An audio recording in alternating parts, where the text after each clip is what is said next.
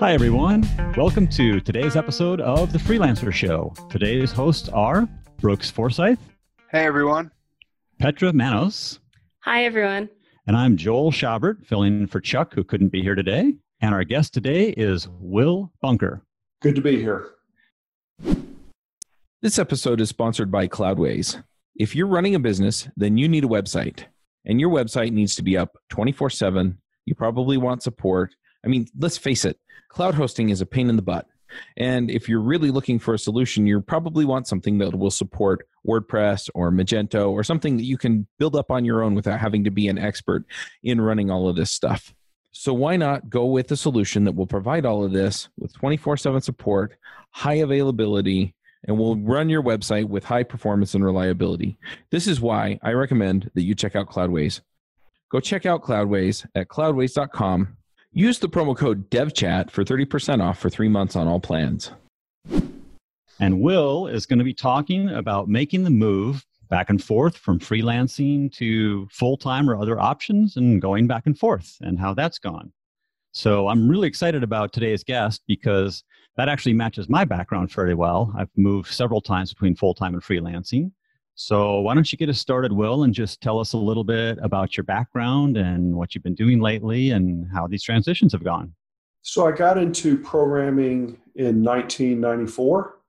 And actually, I started out as a Novell networking certified, certified engineer, uh, which, you know, that no longer is around, but that's what uh, got my foot in the door. And then I started pursuing the internet as soon as it came out. A good friend and I built uh, the dating site that became Match.com back in the 90s. But uh, I started off freelancing, and periodically I will always go back to it. A lot of times I'll freelance just for friends of mine that have startups and they want help and they know that I have the experience. But this last year I've gotten a lot more serious about it and done it more or less full time, probably six of the last 12 months. Great. I'm just curious. So um, I've always wondered when you see big sites like that, like Match.com, very well known site, very big. What kind of technologies were you using back in the 90s? Oh, it was horrible. Um, we started off with a uh, programming language called TCL, Tickle. Oh, I know it. And uh, it was used, AOL had a Navi server, Navisoft, and that was the language that they used. And it was the only web server that would talk to a database at the beginning of 95. And so you really didn't have a lot of options unless you were going to do systems level programming. Yeah, I think that's one of the things, one of the fallacies people have is, you know, that anything successful must have started out with a great technological plan. And it's so often, in my experience, just the opposite. You've got a business problem you want to solve, and it's whatever you can do to get it up there. I mean, that's the way we were. And it's interesting. We weren't the original brand match. We ended up with their name on our business after they failed. But they uh, they went for the big splashy site, and they had a uh, I think it was was it Solaris, the big uh, SGI boxes. And one of the problems was is each box was ten times more expensive than the next one, and they ran out of money. Yep, got to live on a budget. So after the Match.com work, um, then what did you do after that? Was that uh, was that several years? Uh, that took about five years, and then after that, I would freelance on or off. I moved out to Silicon Valley, and so there are a lot of startups that I would go with. Um, although this last year, I've been coming in as a subcontractor on large uh, companies. Mostly, they're making the transition from in-house, you know, servers up to the cloud. So I think there's this giant amount of work of everyone moving their stuff from their you know in-house option to AWS or Google or Microsoft, depending on the flavor that they're running in-house. Interesting. How do you? Um, I mean, that that seems like a a pretty you know big problem and, and something that everyone you know who's not brand new has, right? But how how do you find clients with? How, how do you know they have that problem to help them out, or is it well, for me, I'm further down the food chain. So I, have developed relationships with people that know I'm good at this, you know, good at cloud, good at scale because of my background. And there's a shortage of workers in that area. And so they'll plug me in to jobs. I mean, normally when Will Bunker shows up, it's not because things have been going well. and so, you know, it's one of those things I know that it's the pro- the project is struggling somewhere somehow, or they wouldn't have found me in Little Rock, Arkansas, and said, "Hey, can you please help us with this?" That's a that's a last ditch effort there. Now, this AWS work is that um, kind of a change for you then? Being more, is it more like server building and system operations work versus programming work, or what is the what is the mix? Well, they call it DevOps, and what it amounts to is that all of this backend stuff is being automated, and so you have to have a combination of not being afraid of setting up configurations, but also being able to program because uh, the paradigm is to put everything into code now. They call it, you know putting your configuration in, in GitHub. Right. Infrastructure in code. Yes. And so that, you know, my, my background of both programming, I mean, you know, we could, we had to do it all in the beginning, you know, so we, you know, we had to configure our own servers, we had to set up our own server room, we had to program everything. And so I'm comfortable in both worlds. And I guess that's a mm-hmm. rare skill set to where you can both program and you're comfortable with uh, configuration setup. Yeah, definitely. And what kind of languages are you using then when you're putting the infrastructure in code? Uh, it's everything from uh, Python to uh, JavaScript hmm. for most of it. Uh, that seems to be where things are standardizing. I mean, you have other tools and other languages, but a lot of it's in uh, Python and J- JavaScript.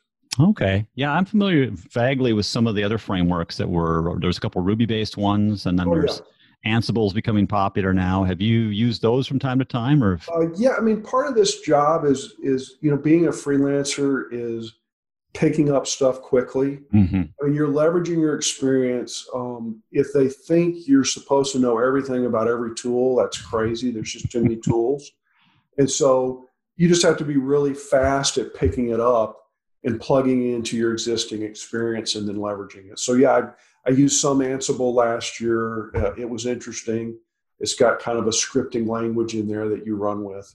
Now, one of the things that I've run into occasionally is to me, it seems the programming and hiring environment now versus many years ago is a lot more of looking for that exact match like you've done this exact skill we need done it seems to be yep. much less willing to accept people learning on the job than before are you seeing any more of that than you feel like you used to see, or you're you getting clients who just need the help so badly that, like, we know you can do it, we know you've got a good reputation, just go figure it out? Well, they want to try to do that. It's very interesting. I'll get in some interviews and they'll ask the most obscure question that you would only know if you had just worked on that exact thing. Hmm. And I'm just very honest. I'm like, you know, I understand how to look that up. It'll take me about three to four minutes to find the answer if you expect me to have memorized that level of trivia, I'm probably not a good fit. And I'm just very forthright about, you know, setting expectations around, yes, I can learn fast. Yes, I've done a lot of things, but even AWS, I mean, there's probably 150 products on that platform. I mean, you no human being can say they know that. It's just crazy. And your clients, uh, are they generally happy with coming and help us and bill us hourly, or do they want estimates up front? Do they want fixed contracts? I find they vary all over the place depending on their size. Generally, in my opinion, someone wanting a fixed contract is a, a sign of a very inexperienced buyer because the level of detail that you would need to provide me for to give you a bid and then any change orders would be beyond. I mean, like if you wanted to treat it like construction, uh, I find there's a lot of naive buyers out there that, and and I try to steer clear of that. If someone uh, wants to give you uh, a halfway project and then get a fixed bid and then change it constantly based on feedback coming in from the system, I, I don't want to deal with it. So I, I strictly go with uh, time and I'm very fast. I mean, like I'm much faster than almost anyone you're going to encounter, but I'm not magical and I can't predict exactly what you're going to want. And I just, I don't want to deal with clients that don't understand that. Like mm. I, I don't buy software that way. When I contract with other people, I know it's an hourly thing. And if you ask for a fixed bid, then they've got to give you two to three X of what they think it's going to cost just to cover their bases. Yep. I've run into much of that same issue. Um, when you're doing your fixed bid, or sorry, when you're doing your hourly and you get on tasks, do you occasionally have to handle a client that wants to get in there and kind of micromanage and like, well, that particular task is taking long, much longer than I thought it would, and go through that whole cycle of explaining what's going on? Oh yeah, it's it's always an interesting dance because you know you're you're not in a position of control when you're freelancing, mm-hmm. and so uh, I will have people come in and uh, you know, at some point I'll just have to gently stand up to them on some level and just say, look, you know, if, if you don't think I'm competent here, then like maybe this isn't a good fit. Because ultimately, I don't need to build whatever they're building. Like they need it, not me, they need it. And so, you know, if, if they want to uh, treat uh, their contractors uh, without respect, then I, I just don't have time for that. I mean, I'm at the point in my life where I can uh, politely. I'm, I'm not a jerk about it, but just say, hey, this isn't working. This is not a, a good fit, you know, and, and, and let's find someone else to do this for you. Boy, it helps not to be desperate.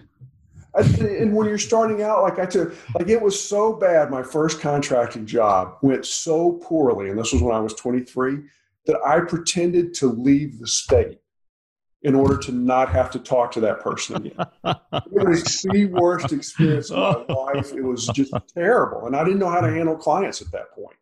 And uh, she asked me to do something that I wasn't capable of doing with a piece of software. She wanted me to program a whole office system in Access, Microsoft Access, mm-hmm.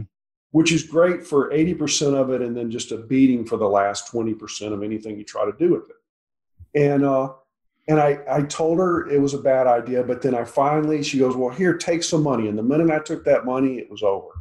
I, couldn't, I, couldn't, get away from it. I couldn't get out from under it. Uh, and so I just learned a lot from that experience.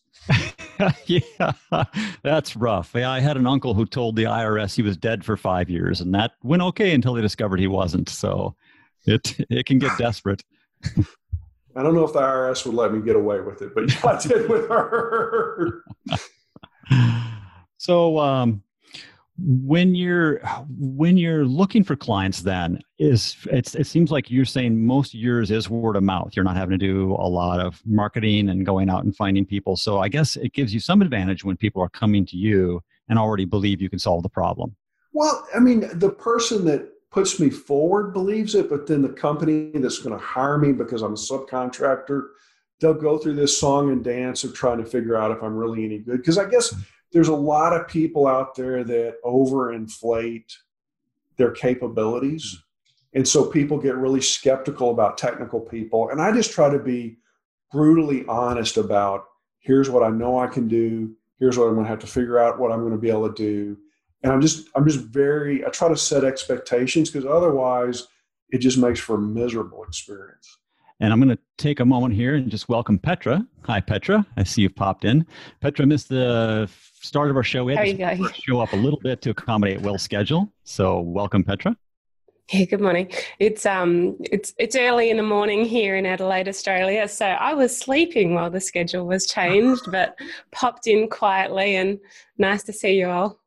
No problem. So back to um, going back and forth in between uh, freelancing and you know I, I say full time, but they're both full time, I guess. Um, how, how do you make that decision, or when when does that happen between the two? Because like I I've, been full time, and then when I finished that, I was n- never again. You know, kind of had a bad experience, never again. But I suppose I say that, and then if the contracts dry up, I'll be looking for.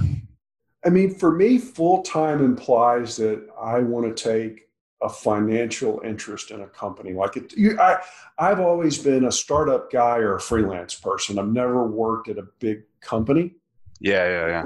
Farm, and so I just didn't ever. It didn't feel like a good fit for me, and so usually I know it's time to quit when I've gotten my face beat in on a startup. and, and, you know, because it's very difficult to make these things work. And it's much less, it's not as sexy as you would think based on movies. And so uh, generally, freelance is a way for me to lick my wounds and do something that I know is achievable because, you know, someone wants me to move a database up to AWS well, I know I can do that, but that startup, who the heck knows? And so uh, it's a lot more satisfying because it's got a start and finish to it. That makes sense. That that makes sense. I I guess uh, yeah. So okay, so startups are actually the more riskier side of the equation. Then I guess. Oh yeah, yeah. Because yeah. Well, right. Just an hourly rate. so. Yeah. Yeah. Right. And startup, it's you know promises and equity, right? Like. Right. And so, you know, I'll, I'll, do that for a while until I get, you know, completely uh, despondent, and then I'll move into freelancing, and you know, and that's not as emotionally satisfying because you know you don't have as much control over the situation. You are doing a very limited thing, um, but at least there's some variety, and a lot of times the challenges are really big, and that's why they're bringing you in in the first place. So I find that really exciting, the kind of opportunities I get. When you're doing your startups, are you typically in a situation where the pay is significantly lower than a full time would be, and that's the hope for the equity? Or oh, is yeah, the pay? That, that's almost always the case. Okay. No one, no startup could afford a real consultant's hourly rate. like it's just they, they would their hair would burst into flames and they would run out of the building. oh, it's just it's too much. And so I'm shocked at like my wife is just like, you mean you've been you could make this and you've been doing that startup you know she, she's like why aren't you just doing the the uh, the consulting stuff all the time? But but it, it ebbs and flows. I mean you guys know it's not like it's always easy work or always plentiful work. I mean you know right now who knows we we might be heading into a global recession. So it'll it'll be interesting over the next year Less Accounting provides a reliable, dedicated bookkeeper along with project manager to ensure that your business finances are crystal clear and up to date. How are your profits this month? How much are you making on the services or products sold? How much money is left over for yourself to invest back in your business? What's your debt situation like? Are your products selling? Do you have an emergency fund? Those kinds of questions are the things that Less Accounting software and team can answer anytime within minutes. You'll have a real human categorize your transactions. The software platform provides the ability to auto import and auto categorize transactions. You can create proposals and invoices in it, and they have 20 plus reports that you can use to figure out where you're at. So go check them out, lessaccounting.com. Yeah, I've just, I've just got a question for you about. Um, so you were talking about with the cloud consulting that people just knew that you had a niche experience in that area. Well, were these contacts that you already had, or did you start to, um, I guess, do your marketing in a way, but towards peers in the industry who would um, refer you on? Did you have a, a, plan with regards to getting those referral so um, contacts? plan is that I am the best damn programmer anyone ever works with. And I, I mean, I know they're better out there, but like I deliver, and that's my brand, my personal brand. And so these recommendations are people that have gotten in the trenches with me and seen me just do amazing things like vChatter. The the person that referred me to these jobs last year was in a startup with me, and we scaled something from you know zero users a day to 500,000 users a day in three weeks on Amazon. AWS. And so he's seen me do cloud stuff and pull rabbits out of hats. And so, I mean, a, a lot of getting recommendations is when you go into a job, over deliver. I just over deliver. Like when I go into a consulting gig, if I know I'm going to do Ansible, I will buy three Ansible books. I will make 300 flashcards and I will memorize everything to know about Ansible. And so when I show up, even if I didn't know anything about Ansible five days before I show up, I know a lot about it.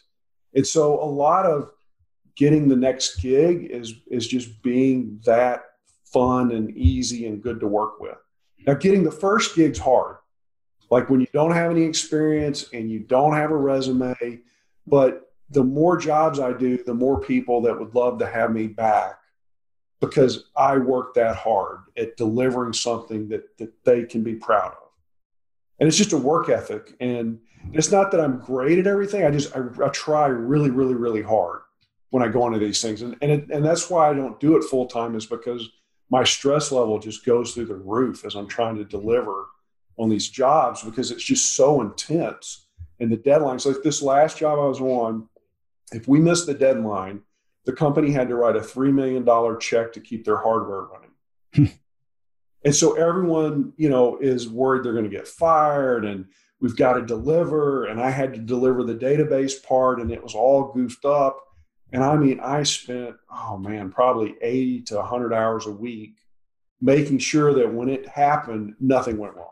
And so it's just, but you learn that from startups. Like you just have to be so intense and go all in that uh, you know you, you you build up the momentum. Now that exhausts me, and you know I might not want to do another gig for four or five weeks, but uh, but I, I think that's what's led to the career is building up that reputation with everyone you work with. Yeah, that's a that's a great way of working. It's interesting actually because I can see some parallels in in what I do compared with what you're doing. I'm I've been specializing in analytics and so the programming I'm doing is Google Tag Manager programming. And again, it's a fairly rare skill. And I ended up branching out into Google Ads because what I found was that um, the Google Tag Manager programming wasn't something that was really desired by end clients so much because they didn't know about it. Right. It was too niche.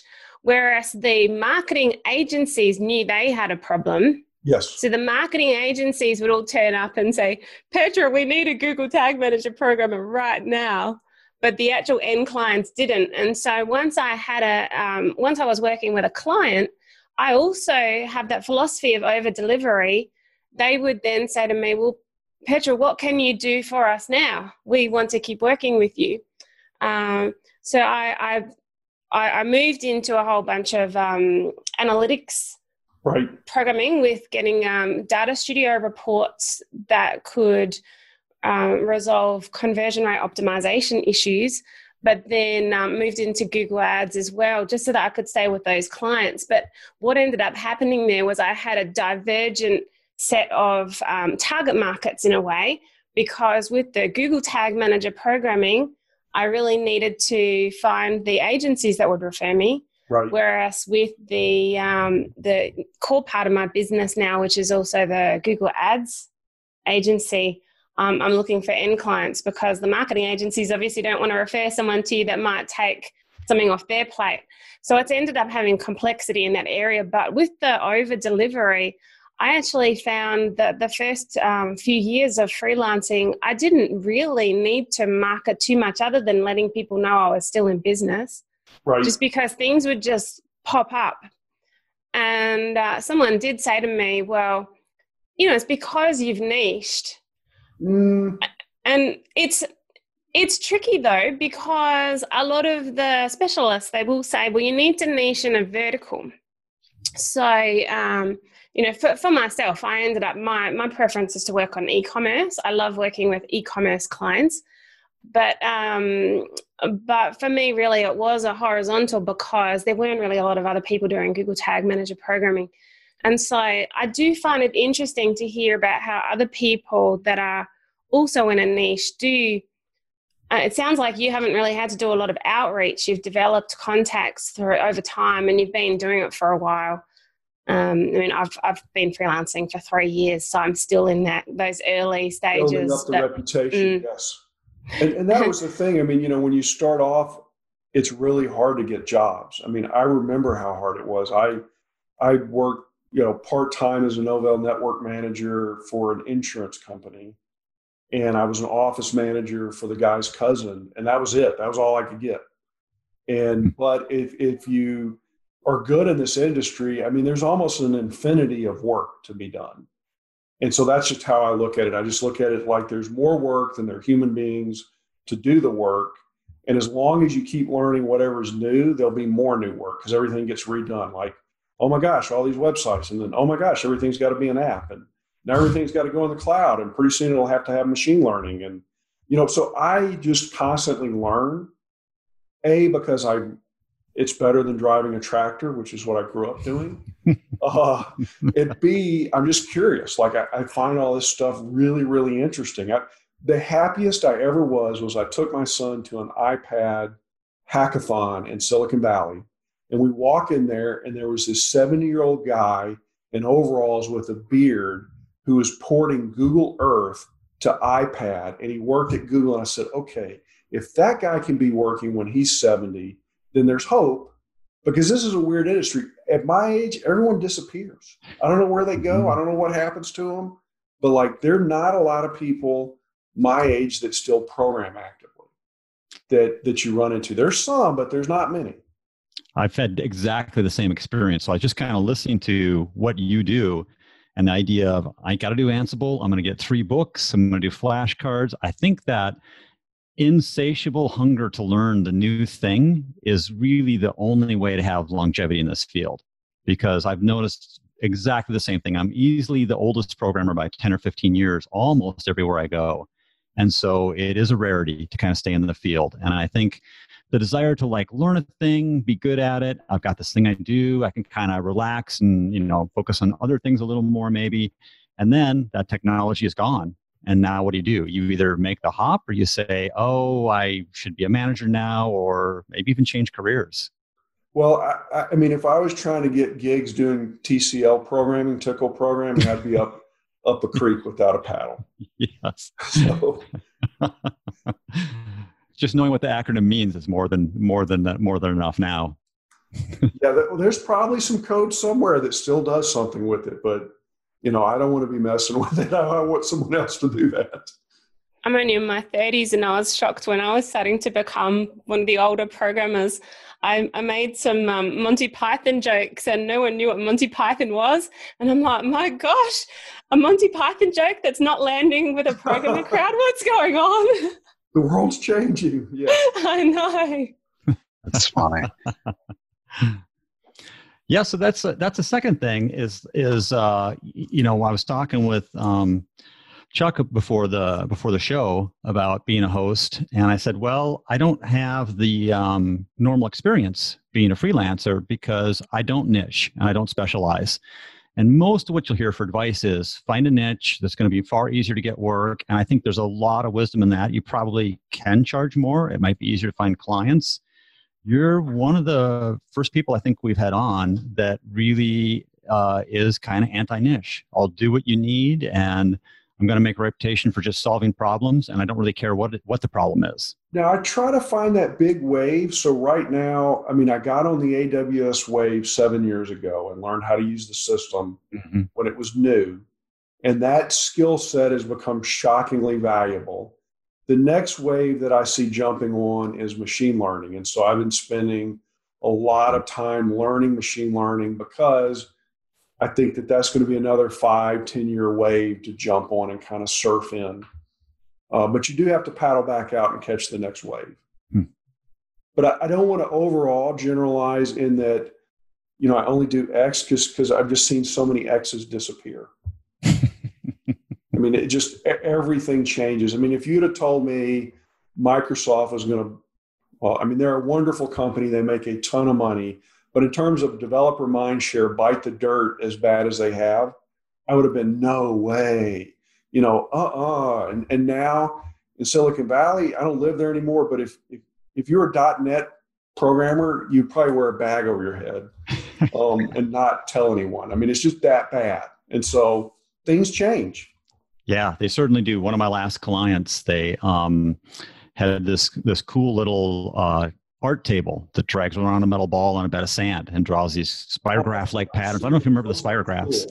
And it was really cool. And, and then erases it. And their app was in Cordova, which was the latest thing from Facebook to be able to write your app once and then have it go to all these different kind of phones.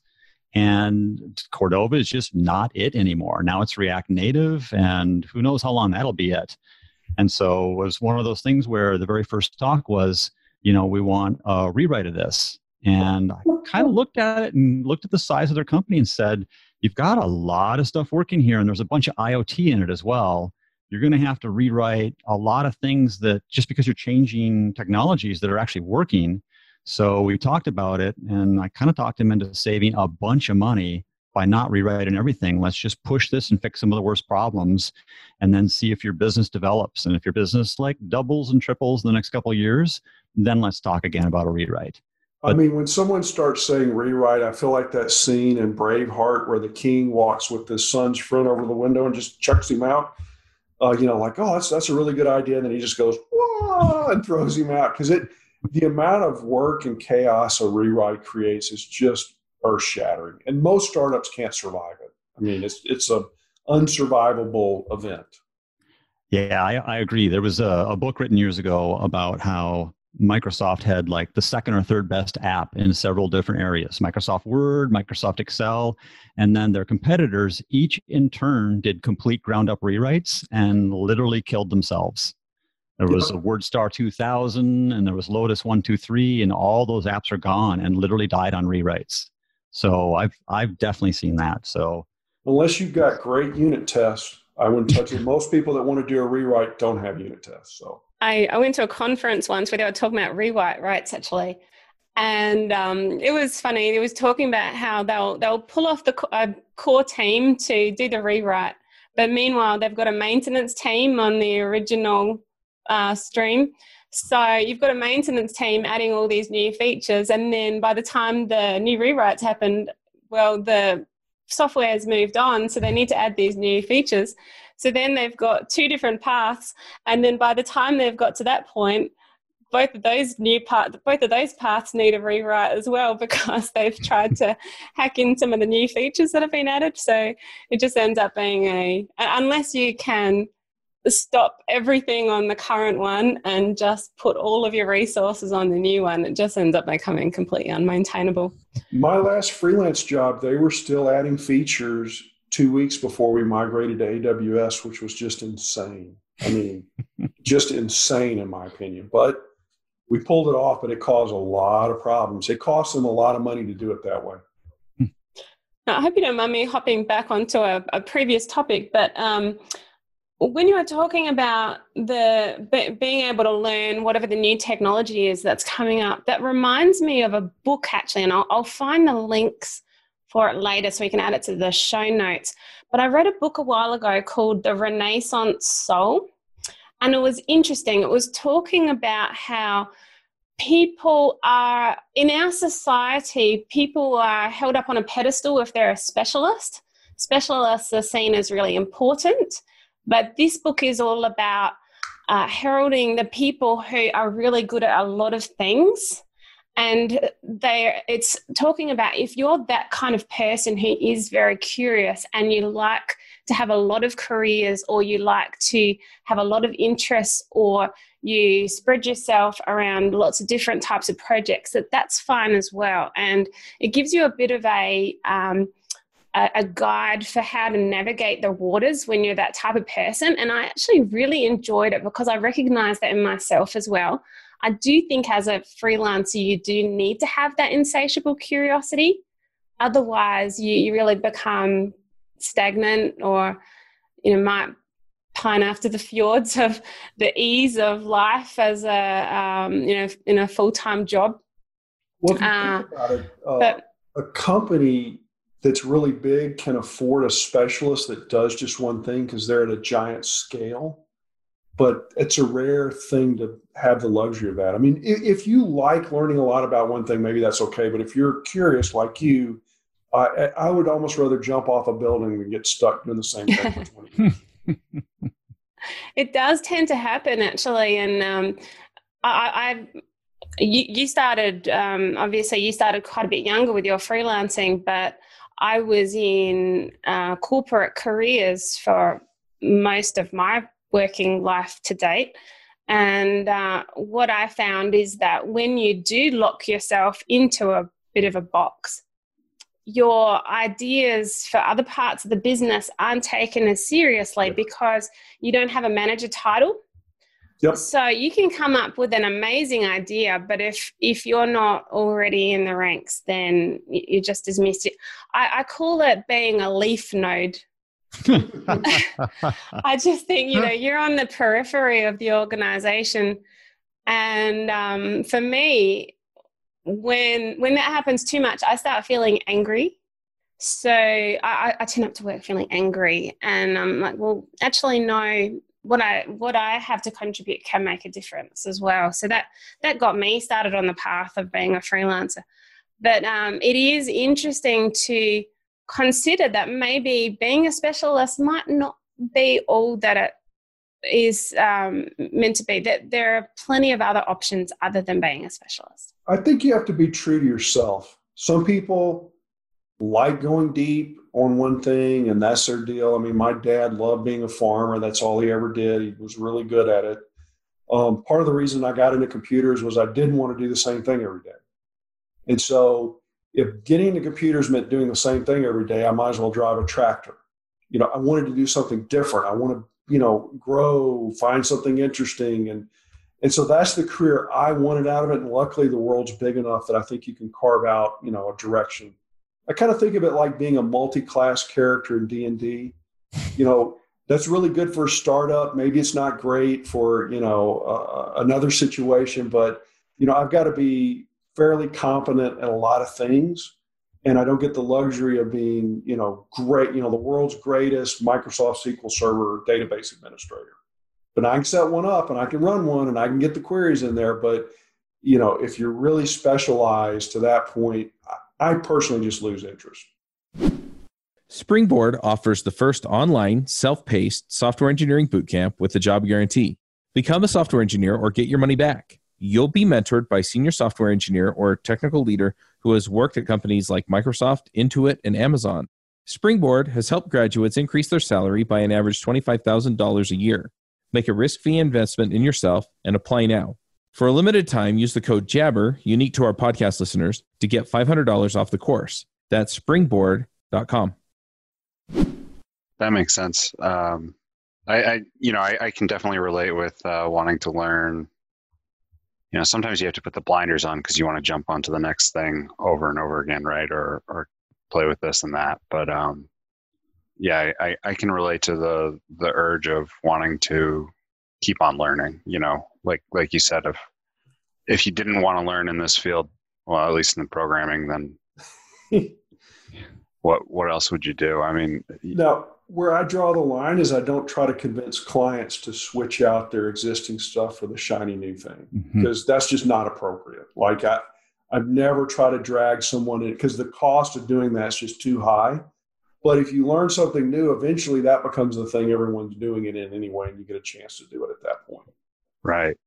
Right. That makes sense. I was one of my, I wouldn't say my, I think it was my second um, programming job was converting a Flash application over to Angular 2, which just got, so that was a total rewrite, but I think it was kind of forced because the browsers have, yep. Yeah, stopped, right? So, and, and I I left before it was finished, and I, I, was there for two years. So it was it was a painful Holy process. Holy, yeah! Wow, it must have been yeah. a complex app then.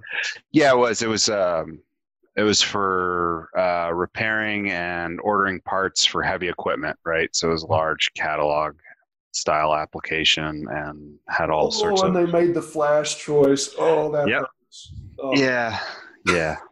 They're doing a lot better now, though. But yeah. Steve Jobs almost single handedly put Flash out of business. So he did. That's right. When uh, with uh, iOS.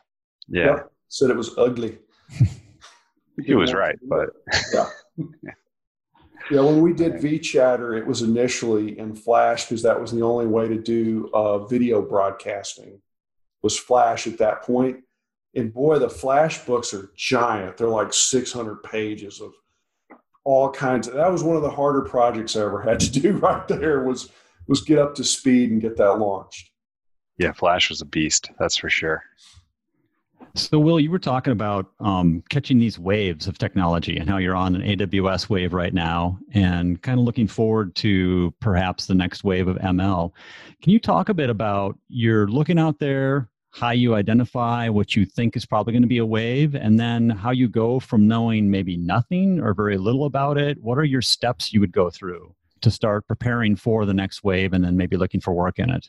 So, startups are a great place to kind of notice these trends because what will happen is, is all of a sudden everybody raising money puts machine learning.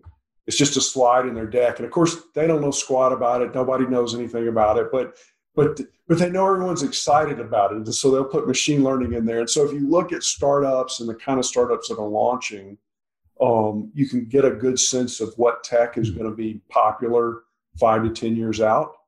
And then it, it was hard because with machine learning, the whole ecosystem almost lives in Python world mm-hmm. because you've got TensorFlow, you've got uh, all these tools, pandas, data science, and for whatever reason, uh, it all grew up in the Python ecosystem. And I was a big Rails guy prior to that.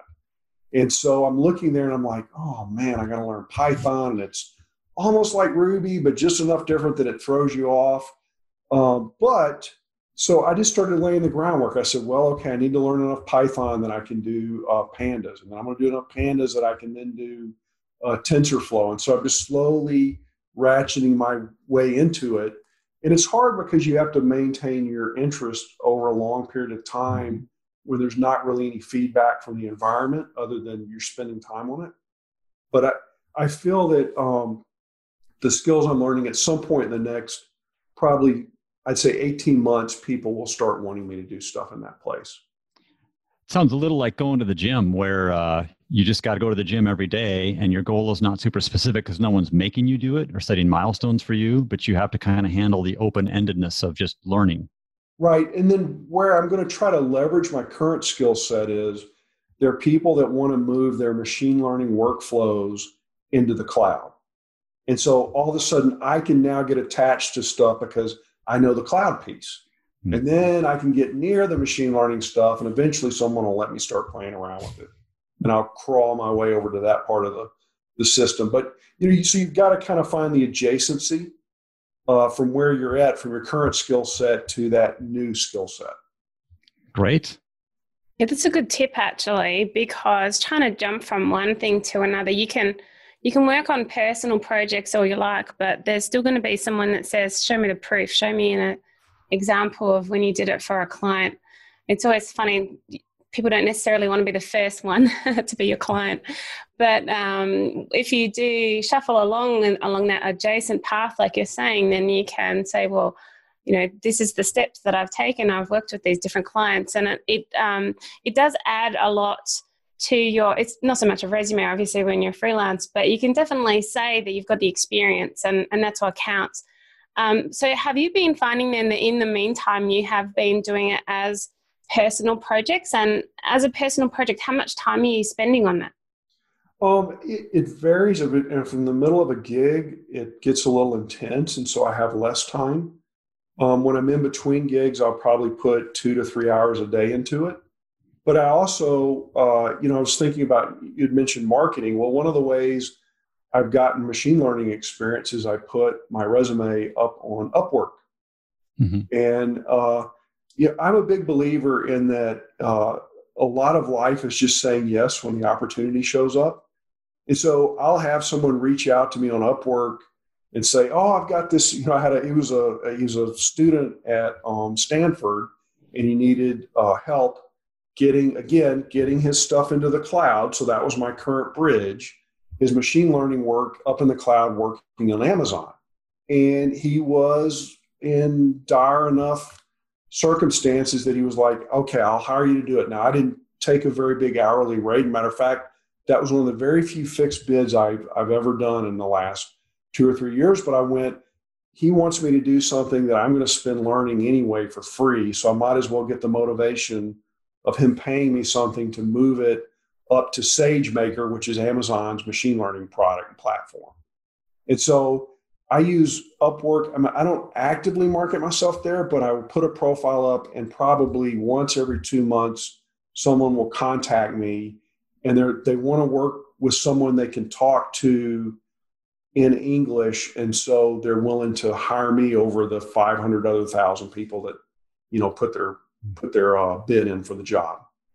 So I won't proactively contact people. I'll wait for people to contact me and then screen for a good fit to make sure that they don't have unrealistic expectations about freelancing.